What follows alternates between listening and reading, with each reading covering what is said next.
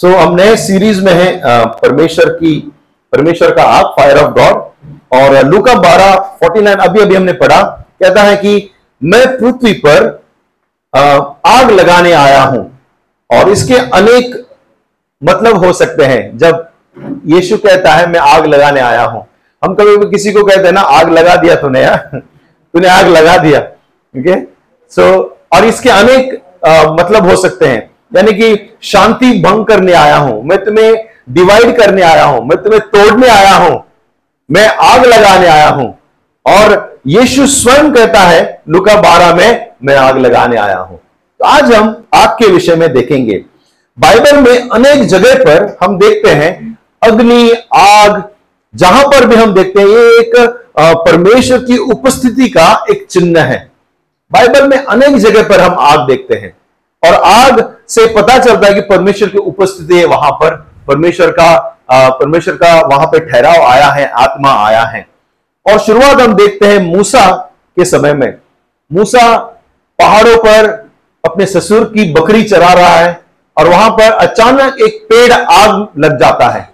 और वो आग जल रहा है, लेकिन पेड़ जल नहीं रहा है। तो ये ये अजीब कारनामा देखने के लिए वो नज़दीक जाता है। उस आग के पास जो आग जल रहा है पेड़, लेकिन पेड़ भस्म नहीं हो रहा है।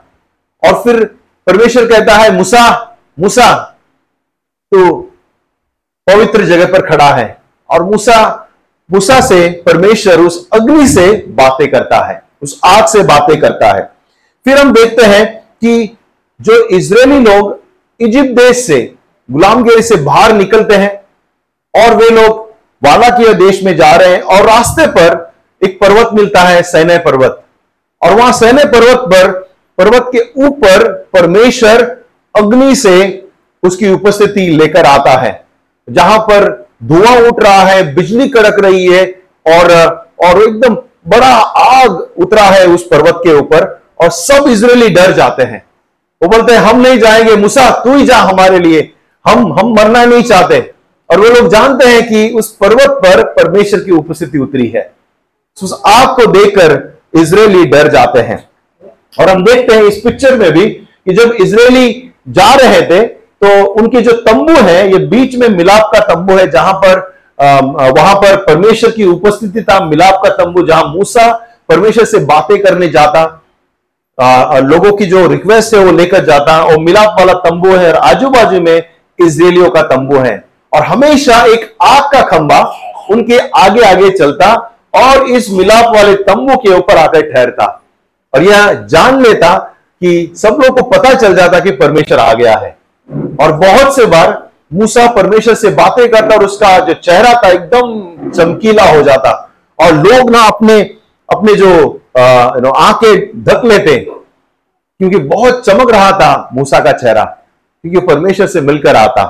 अमेन उसके बाद हम देखते हैं कि पुराने करार में जो सोलोमान है, नया मंदिर बनाता है। याद है वो कहानी? नया मंदिर बनाकर वो परमेश्वर को अर्पण करता है, डेडिकेट करता है।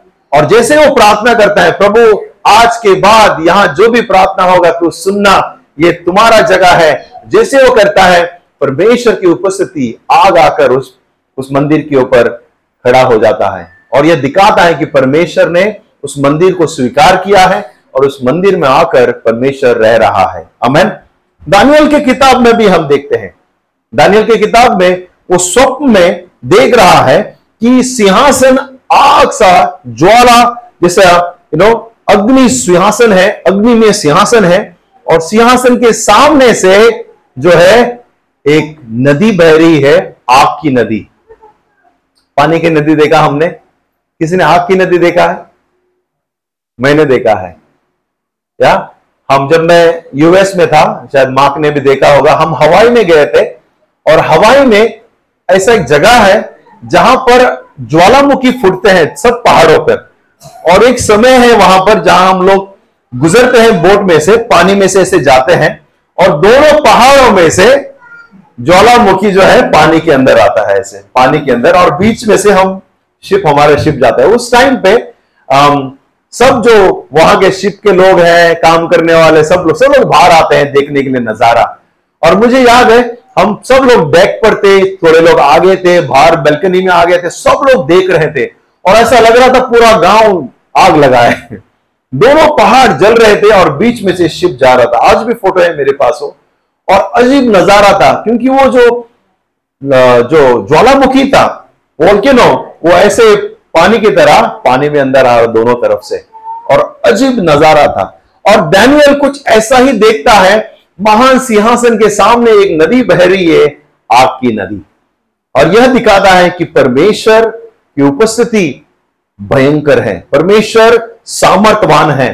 परमेश्वर जो है वह वह दिखाता है कि उसकी उपस्थिति वहाँ पर है। इबरी बारह में, और उनतीस क्या कहता है? इबरी ट्वेल्व, ट्वेंटी नाइन कहता है क्योंकि हमारा परमेश्वर भस्म करने वाली आग है। कोई कहे आमेन? परमेश्वर भस्म करने वाली आग है। वह दिखाता है कि वो वो न्यायी परमेश्वर है। वो यू नो स्ट्रेट है। वो किसी का पक्षपात नहीं करेगा। वो यू नो जज करेगा हम सबका। वो धर्मी परमेश्वर है और वो महान सामतवान परमेश्वर है। अमेन आज हम एक कहानी देखेंगे और इस कहानी में आग की ही कहानी है। क्योंकि आज आग के बारे में देख रहे हैं, परमेश्वर की आग तो हम आग की ही कहानी देखेंगे। तो हम खोले एक राजा और अठारह अध्याय। एक वन किंग एंड अठारह अध्याय। और मैं आपको कहानी पढ़ूँगा नहीं, मैं बताऊँगा, समय जाएगा। अठारह अध्याय इक्कीस से फोर्टी तक आप पढ़ सकते हैं। थोड़ा सा आपको मैं पास्ट भूमि देता हूँ बैकग्राउंड। एक राजा अठारह में हम देखते हैं कि इसराइली जो है, परमेश्वर से दूर हो गए हैं। वे लोग परमेश्वर के विरुद्ध में हो गए हैं। वे लोग अभी परमेश्वर के पीछे नहीं चल रहे हैं। और वे लोग जो है, और उस टाइम का एक राजा है, राजा का नाम है आहाब। बोलो आहाब। और उसकी पत्नी जजेबल। जजेबल को तो पहचानते होंगे आप। ओके जेजेबल उसकी पत्नी थी, आहाब उसका पति। और वो जेजेबल क्यों पहचानते हम? क्योंकि आहाब को दबाकर वो राज्य कर रही थी। और उसके ऊपर वो, उसके नाम पर वो अपना ताकत इस्तेमाल कर रही थी। तो ये जो आहाब है जजेबल है, वो एक भगवान के पीछे चल पड़े थे। उसका नाम था बाल। ओके? बाल। और वो बालकों का बलि चाहता था। और जो माँ बाप है, वहाँ के लोग हैं इसराइली लोग हैं, बच्चों के बलि दे रहे थे इस भगवान को। और इस भगवान को मानते थे वो लोग बोलते थे कि ये थंडर का परमेश्वर है लाइटनिंग का परमेश्वर है और फर्टिलिटी का परमेश्वर है अभिवृद्धि का परमेश्वर है। तो ये सब सोचकर ये लोग इस भगवान के पीछे पूरा इसराइली चल पड़ा था। तो ये समय बहुत ही खतरनाक चल रहा था इसराइल में। बहुत ही आ, क्या कहते परमेश्वर से दूर चले गए थे। और उस समय परमेश्वर एक नबी को भेजता है और उसका नाम है इलाइजा इलाइजा आता है और इलाइजा ऐसा नबी है, वो खतरनाक नबी है। मतलब खतरनाक मतलब खतरनाक। वो पहला नबी है जो ज़िंदा ही आग के रथ पर स्वर्ग में चला गया। जो यहाँ पर भी आग है। ओके एक रथ आया स्वर्ग से आग से भरा हुआ था। उसके ऊपर बैठकर प्रभु ने उसे ऊपर ले लिया। ओके आज आग ही आग सुनने वाले हम लोग। फिर कहानी इस तरह होता है कि एक दिन इलाइजा आता है और डायरेक्ट सिंहासन पे, सिंहासन के सामने जाता है, राजा बैठा है और आकर कहता है, राजा, आज के बाद बारिश नहीं होगा, जब तक मैंने कहूँगा। ऐसा बोलता है और वहाँ से भाग जाता है। वहाँ पे जाके चुप जाता है कहीं पे। परमेश्वर बोलता है, यहाँ से भाग, अभी हो गया तेरा। और उसके बाद बारिश नहीं आता। तीन साल क्रॉस हो गए, बारिश नहीं है।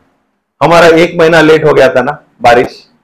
सब लोग, बारिश बारिश। बारिश। बारिश किधर बारिश। अभी बारिश आ रहा है तो बारिश आ रहा है। यहाँ तीन साल बारिश नहीं है। और सब लोग बोले, इलाइजा किधर है? इलाइजा किधर है? क्या हो गया? उसने टैप बंद कर दिया ऊपर का। ऊपर का नल बंद कर करके बोला, बारिश नहीं होगा। खलास, वो चला गया। सब लोग ढूंढ रहे इलाइशा इला पूरे राजा ने पूरे प्रांत में ढूँढने को लगाया। मिल नहीं रहा है। तीन साल के बाद फ्लैशबैक अभी हम अभी टाइम पर आएँगे। वो मिलता है। और अचानक एक व्यक्ति को मिलता है। बोलो, राजा को बोलो, पूरे इसराइली को कारमेल पहाड़ पर लेकर आओ। पहाड़ कारमेल है, वहाँ पर लेकर आओ। इसराइलियों को लेकर आओ। राजा को भी बोलो, उसको भी आने के लिए। और जो बाल के जो पुजारी है 450 और ऐश्वर्य और उसकी देवी थी, उनके जो पुजारी 400 है, वो 800 सौ, साढ़े आठ को भी लेकर आओ। सबको लेकर आओ, पहाड़ पर, और पूरे इसराइल को लेकर आओ, मुझे बात करना है। ऐसा बोल के चला जाता है। और जैसे लोगों को पता चलता है, अरे, इलाइजा इज़ बैक, इलाइजा आ गया है तो कुछ ना कुछ तो बड़ा कांड होने वाला है। सब इजरायली राजा, ये, जो पुजारी हैं, सब लोग अभी कारमेल पहाड़ पर आ गए हैं। सब पूरी मंडली खड़ी है और सब सुन रहे हैं, और फिर इलाइजा बोलता है यह वचन जो मैं अभी पढ़ूँगा। एक राजा 18 और 21 में एक ही वचन पढ़ूँगा। एक राजा 18 21 कहता है, और एलिया सब लोगों के पास आकर कहने लगा, तुम कब तक दो विचारों में लटके रहोगे? यदि परमेश्वर यहुआ है तो उसके पीछे हो लो, और यदि बाल है तो उसके पीछे हो लो। लोगों ने उससे उत्तर में एक भी बात नहीं कही। इलाजा कहता है स्ट्रेट कहता है, अगर यहुआ परमेश्वर है तो उसके पीछे चलो। कब तक तुम लोग दो विचार में बटे रहोगे? कंफ्यूज तुम लोग दो ओपिनियन में, कभी प्रभु, कभी बाल कभी बाल, कभी प्रभु। और बोलते, तुम लोग उलझे हुए हो। अगर परमेश्वर ही प्रभु है, उसके पीछे चलो।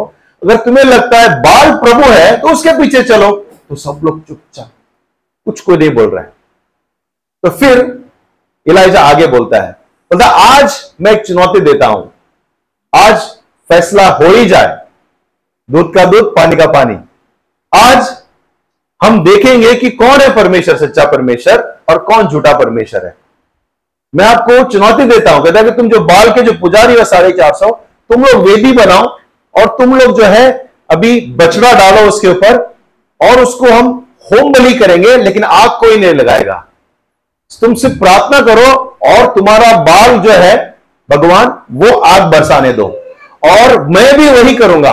और जिसका परमेश्वर आग बरसा के इस होम बलि को ग्रहण कर लेगा, वही सच्चा परमेश्वर उसके पीछे पूरा लोग चलेंगे।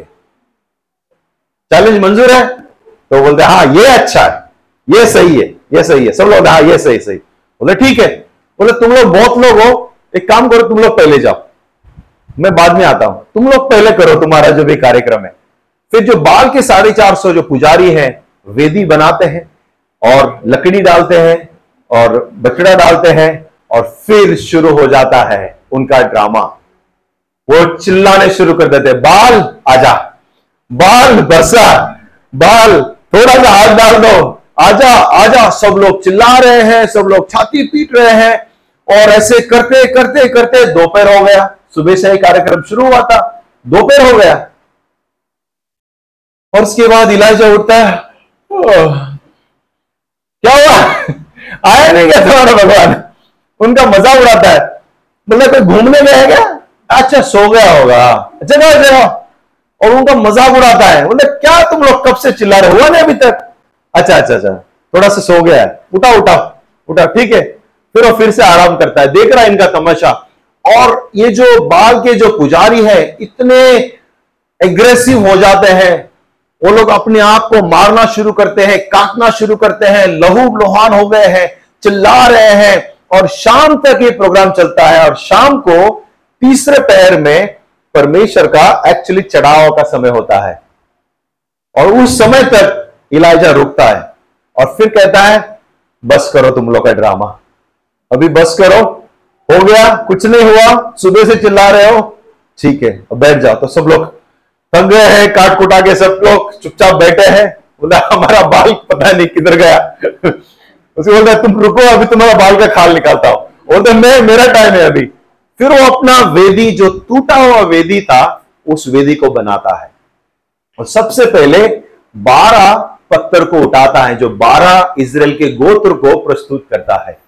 बारह पत्थर उठाता है वेदी बनाता है, लकड़ी डालता है, उसके ऊपर बछड़ा डालता है, और उसके बाद वो कहता है, इतना ही काफ़ी नहीं है, एक काम करो, चार मटके पानी इसके ऊपर डालो। तो लोग है पानी? अरे आगे नहीं लगेगा। नहीं नहीं नहीं, डालो। तो लोग आकर चार मटके उसके ऊपर पानी डालते हैं। उसके बोलते और एक बार रिपीट करो। चार हुए। और एक बार रिपीट और चार डालते हैं कितने हो गए? आठ। उसके बाद लोग सोच रहे होंगे, इलाइजा गए गया काम से इलाइजा। ये नहीं लगेगा ये। हा? फिर उसके बाद और एक बार डालो। और चार डालते हैं। कितना हो गए? बारह। बारह पत्थर, बारह घड़ा पानी। ओके? और उसके बाद वो क्या करता है? उससे पहले वो साइड में वेदी के साइड में खोदने को लगाता है, जहाँ पर पूरा पानी जो है, उसके ऊपर गिल्ला होकर नीचे पानी भरा हुआ है। और फिर कहता है, ठीक है। और सब लोग सोच रहे होंगे, अभी क्या पता नहीं, इतना पानी वाने डाल के क्या आग लगेगा? फिर इलाइजा बहुत धीमे से एक बात प्रार्थना करता है। कहता है, प्रभु, मुझे धन्यवाद देता हूँ कि तूने मेरी प्रार्थना सुन ली है और तूने मुझे चुना है और आज तू मेरी प्रार्थना सुन और इन लोगों का मन परिवर्तन कर कि तुम्हारे पीछे हो ले। और दिखा कि तू ही सच्चा परमेश्वर है। और उसकी प्रार्थना में एक बार भी उसने कहा, ने आग बरसाओ। और जैसे प्रार्थना कर रहा था कि प्रभु दिखा तू जीवित परमेश्वर है और इन लोगों का मन परिवर्तन हो, तेरे पीछे चले। जैसे वो प्रार्थना कर रहा था, कहानी में हम वचन में देखते हैं कि ऊपर से आग आती है और होम बलि को भस्म करके पूरा पानी सहित, वेदी सहित पूरा होम बलि जलकर राख हो जाती है। और जैसे ये सुनते हैं, सब लोग बोलते हैं, परमेश्वर ही प्रभु है, परमेश्वर ही प्रभु है यह ही प्रभु है, और उसके पीछे हो लेते हैं। उसके बाद जो नबी लोग थे वहाँ पर, वो बोलते हैं, उनको सबको पकड़ो। और अभी इनका, और उनको उस दिन उसका अंत हो जाता है। कहानी अंत में यह यह मोड़ लेती है कि इसराइली लोग, क्योंकि परमेश्वर ने आग के द्वारा, अग्नि के द्वारा जवाब दिया, वे सब के सब परमेश्वर के पीछे हो लिए। सबके सब परमेश्वर को जान गए और फिर से परमेश्वर ने प्रमाण दिया कि वो परमेश्वर है जो अग्नि के द्वारा जवाब देता है। प्रिय लोगों, आज हम दो तीन बातें देखेंगे और ये बातों को हमें यह दिखाता है कि आज भी हमें अग्नि की ज़रूरत है। टाइम टू टाइम परमेश्वर हमें अग्नि के द्वारा गुजरने के लिए छोड़ता है। सबसे पहली बात यह है कि हमें हमें अग्नि इसलिए ज़रूरत है क्योंकि यह अग्नि हमें शुद्धिकरण करती है। Hallelujah we need the refining fire हमें शुद्धि के लिए आग की आवश्यकता है। हमें क्लीन करने के लिए और आग एक ऐसा तत्व है जो हर एक चीज़ को आ, जो बुराई है और जो जो जो अशुद्ध है, उसको साफ़ करता है। और आग को अच्छी तरह जो इस्तेमाल करना जानता है, वो उसका फ़ायदा उठाता है। देखो मलाकी अध्याय तीन में क्या लिखा है? मलाकी अध्याय तीन में लिखा, देखो, मैं अपने दूत को भेजता हूँ, वह मार्ग को सुधारेगा और प्रभु जिसे तू ढूंढते हो वह अचानक अपने मंदिर में आ जाएगा। हाँ, वाचा का वह दूत जिसे तुम चाहते हो सुनो, वह आता है। सेनाओं का यह हुआ कि यह वचन है। परंतु उसने आने के दिन को कौन सह सकेगा? और जब वह दिखाई दे, तब कौन खड़ा हो सकेगा? क्योंकि वह सुनार की आग और धोबी की साबुन के समान है। वह रूपे का ताने वाला और शुद्ध करने वाला बनेगा और लेवियों को शुद्ध करेगा और उनको सोने के रूप के समान निर्मल करेगा। तब वे यहुआ की भेंट धार्मिकता से चढ़ाएँगे। अमेन वचन क्या कहता है कि परमेश्वर मार्ग बनाएगा। परमेश्वर ऐसे दूतों को भेजेगा जो हमें तैयार करेगा। हमें हमें शुद्धि के लिए मदद करेगा। यहाँ वचन में लिखा है, सुनार की आग और धोबी का साबुन।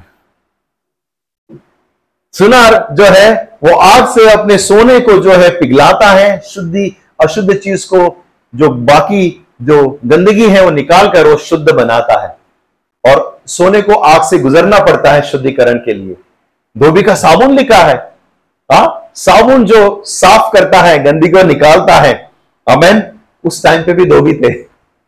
ये पता चलता है कि उस टाइम पे भी लॉन्ड्री सर्विस थे।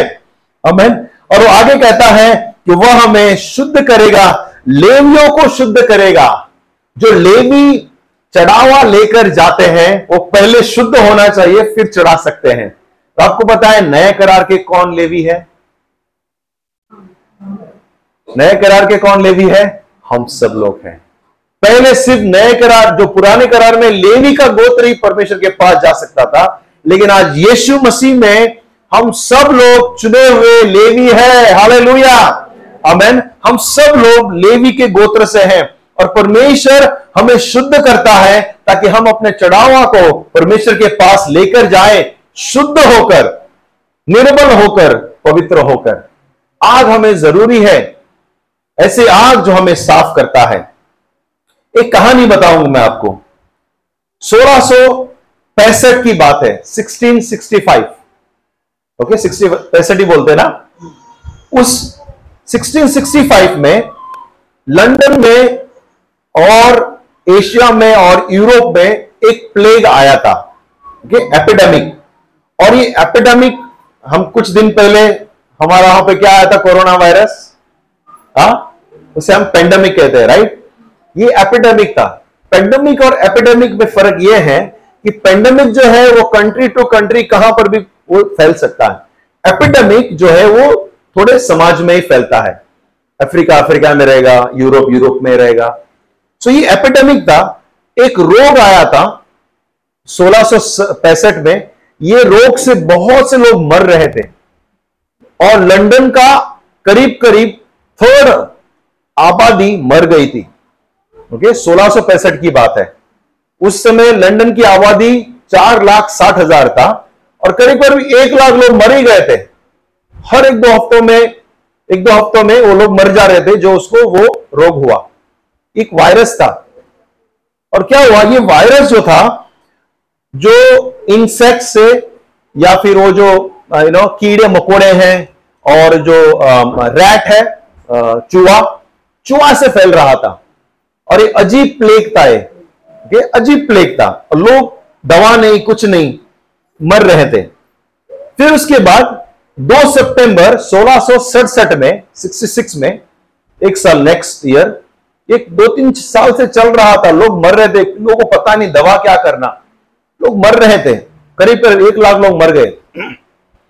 और 2 सितंबर 1666 में, ठीक है, सड़सठ में, वहाँ पे लंदन में एक बेकरी है, पुडिंग बेकरी करके, और वहाँ पर आग लग गया, ठीक है, बेकरी वाला पीछे बैठा है।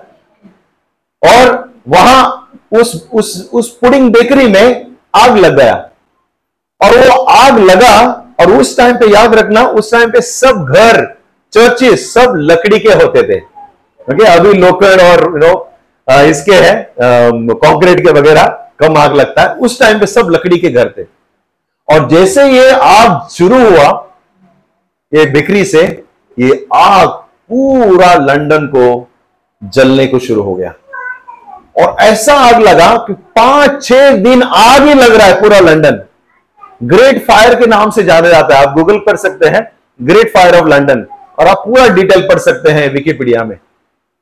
अजीब पाँच छह दिन जल रहा है, जल रहा है। और उस पाँच छह दिन में तेरह हज़ार दो सौ घर जल गए। थर्टीन थाउज़ेंड टू हंड्रेड और उसमें से एटी सेवन चर्चिस भी जल गए। कलिसिया भी जल गई, जो लकड़ी से बने थे चर्चिस वो भी जल गए। कैसे करके वो लोग ने आग बुझाया? और फिर आग बुझने के बाद क्या नोटिस किया कि अचानक ये जो प्लेग था ना, इतना दिन से लोग मर रहे थे, अचानक बंद हो गया प्लेग बीमारी गायब। तो ये सोचने लगे, फिर एक यंग प्रोफेसर है, मैं उसका नाम भूल रहा हूँ, वो उसने रिसर्च किया कि ऐसे क्या हो गया कि अचानक ये प्लेग बंद हो गया। जैसे आग बंद हुआ प्लेग बंद हो गया। फिर वो ढूंढा, फिर उसको पता चला ये जो बड़ा आग लगा था ना, आग के दौरान कीड़े, मकोड़े और जो रैट थे, चूहे लोग, ये सब लोग जल के जो इन्फेक्टेड थे, जो मिनो वायरस था उसमें, वो सब लोग जल के राख हो गए और उसकी वजह से प्लेग जो है, बीमारी जो है रुक गई। और उनको पता चला कि आग ने जो है अशुद्ध, जो अशुद्ध चीज़ था, उसको पूरा साफ़ करके जला के राख कर दिया। कुछ कुछ ऐसे ही आग करता है हमारे जीवन में। हमें लगता है कि आग हमें जलाने आया है। नहीं, हमें जलाने नहीं आया आग। हमारा जीवन में आग इसलिए आता है ताकि हमारी अशुद्धता को जलाए। हमारे जो जो नहीं चाहिए हमारे जीवन में, ऐसे चीज़ को जलाए। वो जो आग था, पूरा सिटी को साफ़ किया और वो लोग बच पाए। हमारे जीवन का आग क्या कहता है? हमें शुद्धिकरण करने आता है। परमेश्वर का आग हमें कभी कभी अनकंफर्टेबल होता है ना। दुख आया, तकलीफ़ आया, ये हमारी आग है। तूफ़ान आया, बीमारी आई, ये हमारी आग है। और हमें लगता है कि नहीं, ये ये अनकंफर्टेबल है, ये ये हमें अच्छा नहीं लग रहा है। हमारा चैन खो देते हैं हम लोग, हमारा टेंशन और हमारा हेडेक शुरू हो जाता है। और हम सोचते हैं, ये क्या है क्यों प्रभु, ये ऐसा दिन क्यों लाया मेरे जीवन में? हम सोचते हैं, मेरे क्यों इतना तकलीफ़? प्रभु, अगर साथ में है तो क्यों है तकलीफ़? आपको पता है, अगर अगर किसी पत्थर को खूबसूरत आकृति में आकार देना है तो चिनी और हथौड़ी लगना ही पड़ेगा। तभी एक खूबसूरत आकार होता है। एक कुमार जब बर्तन बनाता है मिट्टी का तो उसे वो जो गीला होता है, तभी वो उसे आकार देता है। एक बार कड़क हो गया तो टूट जाएगा। ओके? और कड़क इंसान को जो खड़ूस है और जो बदलना नहीं चाहता परमेश्वर कुछ नहीं कर सकता है। परमेश्वर के हाथ में जब हम आते हैं, हमें उसे देना है आकार देने के लिए। और यही है शुद्धिकरण की आग। और आखिर में आपको बता दो इंपॉर्टेंट थिंग्स उस बर्तन को लास्ट में भट्टी में ही जाना पड़ता है कड़क होने के लिए। भट्टी में ही जाना पड़ता है, बर्तन को कड़क होकर बाहर निकलने के लिए। तभी वो कड़क होता है, मजबूती मिलती है। हाले दूसरी बात हम देखें कि we need a spirit of Elijah हमें एलिया की आत्मा की आवश्यकता है। कोई कहे, आमेन एलिया की आत्मा की हमें ज़रूरी है। वचन कहता है कि मत्ती तीन में लिखा है कि एक आवाज़ जो है यीशु मसीह से पहले आया था। कल गोवा में एक बढ़िया दिन मनाया ना लोगों ने? हा? लोगों ने उड़ी मारा। हा? बहुत सारे डांस वगैरह किए। और मैंने सुना कि किसी पादरी ने कहा कि ये जॉन द बैप्टिस्ट नहीं है, कुछ और ही कर रहे हो तुम लोग, राइट? और वही आवाज़ था, यीशु मसीह से पहले यमुना बपतिस्मा दाता आया था, मार्ग तैयार करने के लिए हाले मार्ग तैयार करने के लिए। और वो एक आवाज़ थी, एलिया का आत्मा यमुना बपतिस्मा दाता के ऊपर था। उस टाइम पे एलिया ने इसराइलियों को ललकारा, उनको डांटा और उनको परमेश्वर के पीछे चलने के लिए मदद किया। 2000 साल पहले, यीशु मसीह आने से पहले यमुना बपतिस्मा दाता ने लोगों को डांटा, लोगों को बोला, ये गलत है, परमेश्वर के पीछे चलो और मन परिवर्तन का बपतिस्मा दिया। आज, लोगों को कौन डांटेगा? लोगों को कौन कहेगा कि ये गलत है, ये परमेश्वर है? कौन कहेगा कि तुम नर्क में जाने वाले हो, तुम्हारा पाप क्षमा हो सकता है यीशु मसीह में। आज कौन कहेगा, हमें एलिया की आत्मा की ज़रूरत है। हमें ऐसे लोग की ज़रूरत है हमारे बीच में, जो एलिया की तरह एकदम दृढ़ता से बोल्ड से लोगों को चैलेंज करे कि अगर प्रभु प्रभु है, उसके पीछे चलो। अगर ये संसारिक जो बनाए हुए भगवान है तो उसके पीछे मत चलो। आज हमें ऐसे लोग चाहिए जो हमें कह सके कि परमेश्वर की सेवा करो। हमें एलिया की आत्मा की ज़रूरत है आज भी।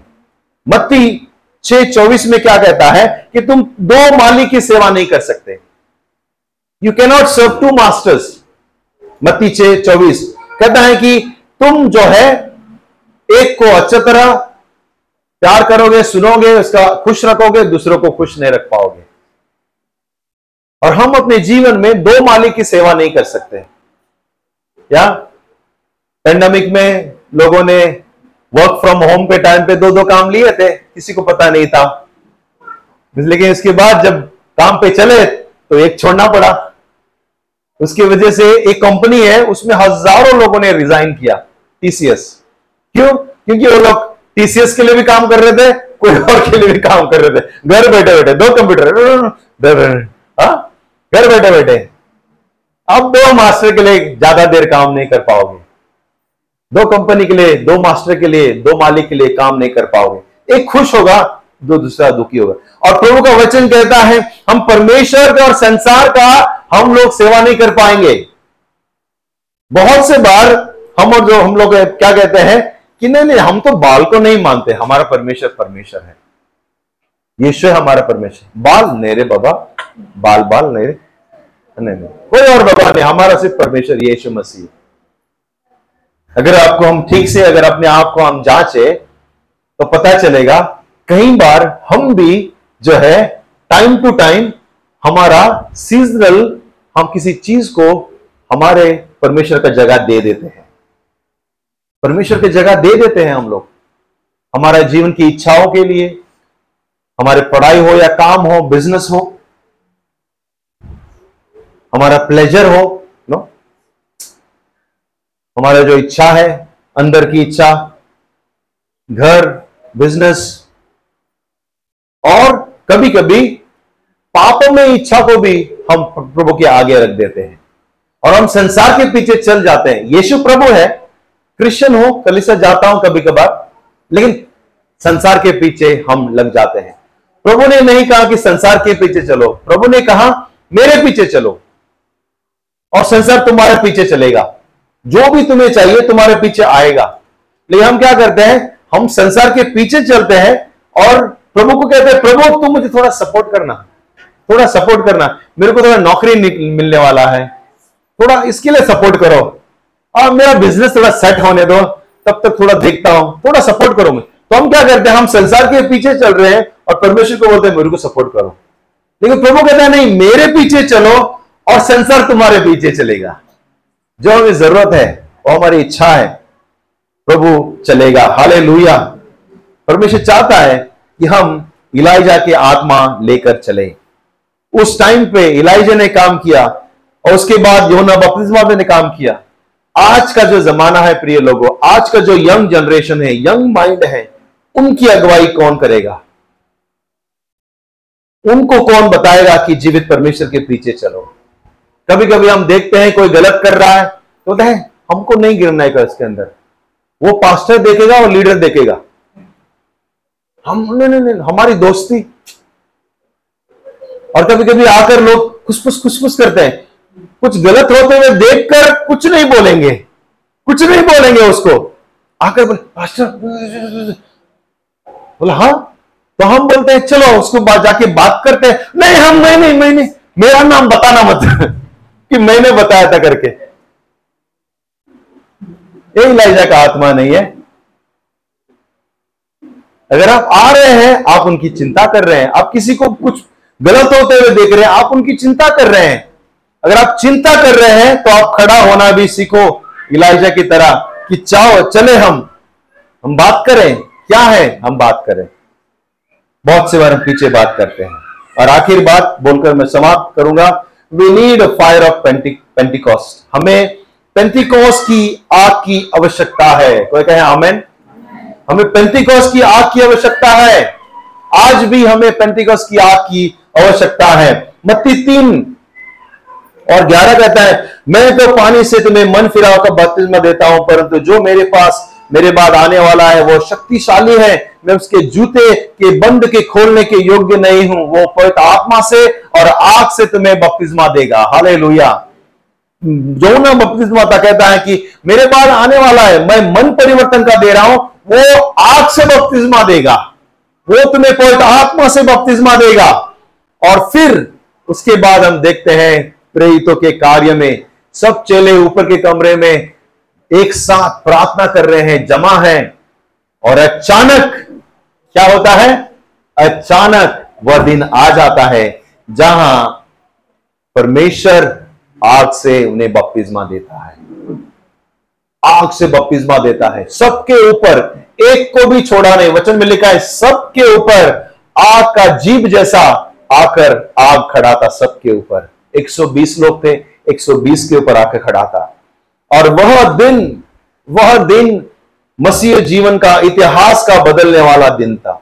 वह आग फिर रुका नहीं। ये लोग यहूदिया में पूरा आग फैला दिए, समेरिया में आग फैला दे, पूरे इसराइल में आग फैला दे, पूरे प्रांतों में, पूरे गाँव में आग फैला दे। ये ही आग जो है हर चेले को खाता रहा।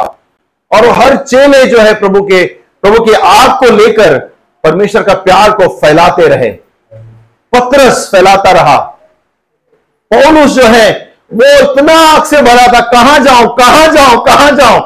और उसको एक बार तो पलटा आत्मा आकर बोला, यहाँ मत जा, बाबा, इधर जा।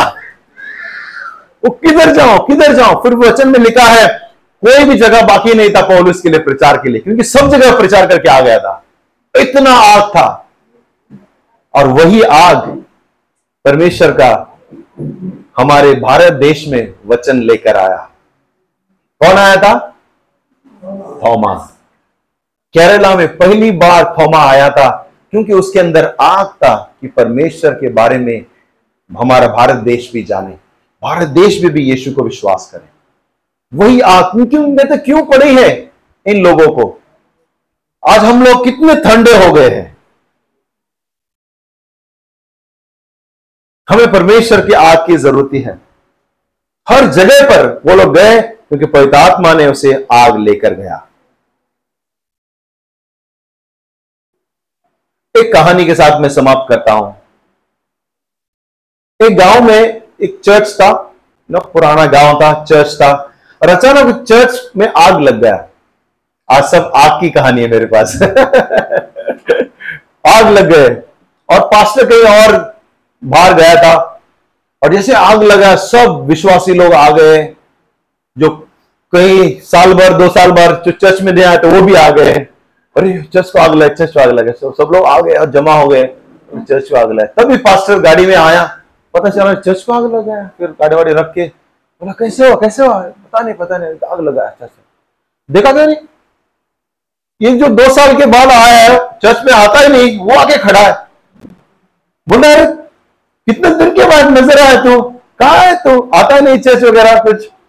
इतने दिन के बाद नज़र आ रहा है तू?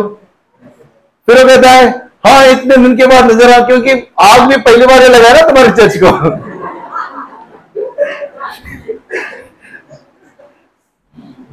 एक व्यक्ति है, चार्ल्स स्पर्जन, वो कहते हैं set yourself on fire and people will come from miles away to watch you यानी अपने आप को ऐसी आग लगा लो कि लोग दूर से तुम्हें देखने के लिए आएँगे। यानी कि जाके अभी केरोसिन मत डालना। ओके देखो मैं जब कलीसिया, नो, आग से भरी होगी, जब हमारे अंदर आग होगा, लोग आएँगे। लोग देखेंगे परमेश्वर के सामर्थ को। और वो व्यक्ति करंट बोल रहा है, आग पहली बार लगा है तुम्हारे चर्च को। अगर हमारी कलिसिया कैसी है क्या हमारा कलिसिया आग से भरी है या बॉम्ब से भरा है? क्योंकि एक बार अगर आग लगा, इतने धमाके होते हैं। हम गर्म हैं, आग से भरे हुए हैं, या हम ठंडे हैं, या फिर हम गुनगुने हैं। कैसे है हमारी कलिसिया? आप क्या बोलते हैं? बॉम्ब है गर्म है। क्योंकि प्रकाशी वाक्य कहता है अच्छा हो तो तुम गर्म होता, या फिर अच्छा हो तो तुम ठंडा होता। गुनगुना मत रहो, क्योंकि गुनगुना पानी से लोग उल्टी के लिए डालते हैं मुँह में। गुनगुना है ना, गर्म होकर ठंडा होगा, थोड़ा पानी पी के देखो कभी सुबह सुबह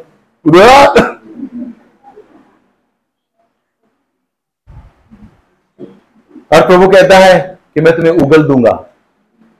तुम गुनगुना रहोगे तो मैं तुम्हें उगल दूँगा। परमेश्वर कलिसिया को आग नहीं लगाता, परमेश्वर हर एक व्यक्तिगत को आग लगाता है। हर एक व्यक्ति के अंदर आग डालता है। अमेन मैं एक वचन करके समाप्त करूँगा, फिर हम प्रभु भोज लेंगे।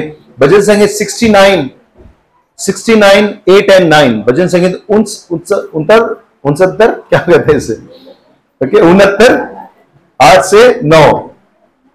मैं अपने भाइयों के सामने अजनबी हुआ और अपने सगे भाइयों की दृष्टि में परदेसी ठहरा हूँ। क्योंकि मैं तेरे भवन के निमित्त जलते जलते भस्म हुआ। याद है? चेलों को याद आया था यीशु मसीह के बारे में कि तेरी मंदिर की धन धुन मुझे खा जाएगी। तेरी मंदिर की धुन मुझे जला रही है। ओके तेरे भवन को निमित्त ओके जलते जलते भस्म हुआ है। कहते मेरे मेरे उसके अंदर आग लगी थी। यीशु मसीह के अंदर, उसके कलिसिया के प्रति, उसके मंदिर के प्रति, उनके लोगों के प्रति आग लगी थी। और वह आग, वही आग ने उसे सब कुछ सहने के लिए दे दिया। उसी आग ने उसे क्रूस पर लेके गया। और उसी आग ने हमें दिखाया कि वो हमसे प्यार करता है। प्रिय लोगों, जैसे हम इस सीरीज़ में जाएँगे, और आज पहला, इस सीरीज़ का पहला वचन है, मैं आपको प्रोत्साहन करूँगा और प्रार्थना करूँगा कि परमेश्वर हमारी आग को वापस लौटा दे। हम जो ठंडे हो गए हैं, हम लोग अगर कहीं रुक गए हैं, हम लोग कहीं सोच रहे हैं कि मेरे जीवन में इतने सारी परेशानी क्यों? और उसकी वजह से हमारी नज़र परमेश्वर पे छोड़ के परेशानियों पे चली गई है। मेरी प्रार्थना यह रहेगी कि परमेश्वर हम सबको फिर से हमें फिर से जलाए। हम उसकी महिमा के लिए जले और प्रभु का कार्य हमारे जीवन में होता रहे। अमेन अमेन आइए हम आ,